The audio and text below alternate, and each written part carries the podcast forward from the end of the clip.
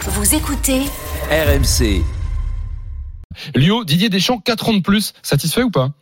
Euh, 4 ans, quatre ans, ça me paraît beaucoup. Personnellement, euh, je que- qu'il resigne. euh, franchement, il n'y a pas à crier au scandale quand tu vois les résultats. Euh, et moi, je vais, je vais justement parler des résultats.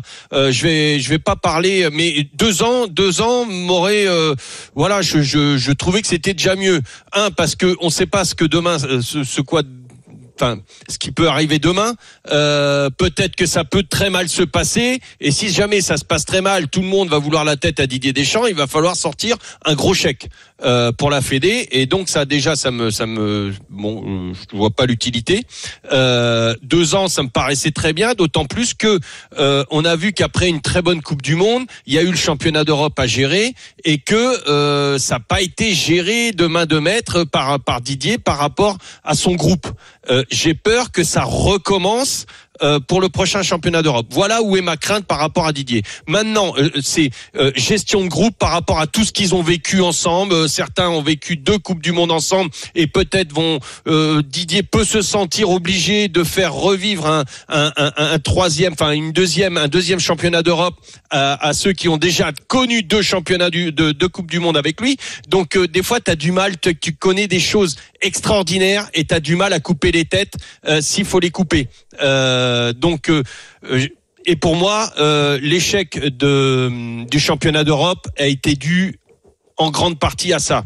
Euh, tout simplement, il y avait des joueurs qui n'avaient pas le niveau. Dédé n'a pas osé à ce moment-là. Dédé n'a pas osé euh, euh, trancher. euh, peu, trop de trop d'amour, trop de vécu trop de choses et voilà. Ça aurait été un autre sélectionneur. Je pense qu'il y aurait eu moins de pitié pour recréer une autre euh, et remettre du sang neuf. Maintenant, euh, pour ce qui est du jeu, ceux qui se disent, euh, qui me disent ah ouais mais on n'a pas du beau jeu, euh, les résultats il y en a rien à foutre et tout. Oh, je leur dis mais arrêtez, arrêtez les footix, euh, jouez à la PlayStation et tout ça. Quand tu es en équipe de France, honnêtement, quand tu fais une Coupe du Monde, c'est pour la gagner. Quel que soit le jeu, rien à foutre.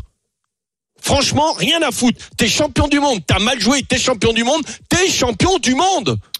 C'est ça, je ne supporte plus ça. Là- Euh, Il y en a marre du jeu. Il y en a marre ce qu'ils proposent. Non, ça, champion arrêtez les mecs, hein. arrêtez. Lionel, t'es- t'énerves pas parce que en plus. Mais si, non, parce que ça me gave. Oui, J'ai entendu ça. T'as euh, pas encore entendu Kevin, donc attends. Non, mais ça, ça me. ben, je m'en fous. Je m'en fous de. on va, on va, on va, écouter Kevin et tu réagiras. Lio, 32-16, hein. Euh, si vous voulez réagir, n'hésitez pas. Adrien vous attend standard, Kevin. Moi, dé- moi déjà, je je parle jamais de jeu en ce qui concerne euh, euh, Didier Deschamps euh, parce que euh, c'est très bien Bah, que déjà. si si on appelle de si on parle de jeu ou de qualité de jeu, c'est pas là où euh, c'est pas là où, où, où forcément on va lui trouver le plus de qualité. Euh, maintenant, euh, Lionel, moi je suis complètement d'accord. hein, quand tu gagnes, tu gagnes. Le problème quand même, c'est que l'équipe de France n'a pas gagné euh, il y a il y a il y a trois semaines. Euh, ils ont perdu. Alors il y en a qui considèrent que euh, que avoir été en finale de Coupe du Monde et au penalty, euh, c'est euh, c'est considéré peut-être comme une victoire ou comme un résultat. La vraie question qu'il faut Non, se c'est poser. pas une victoire. C'est pas une Non, victoire. Tu perds, tu perds. Mais mais mais Tu- la, T'as la- perdu, non, moi, moi, perdu. je Mais je avec perdu la tête haute, quand en- même.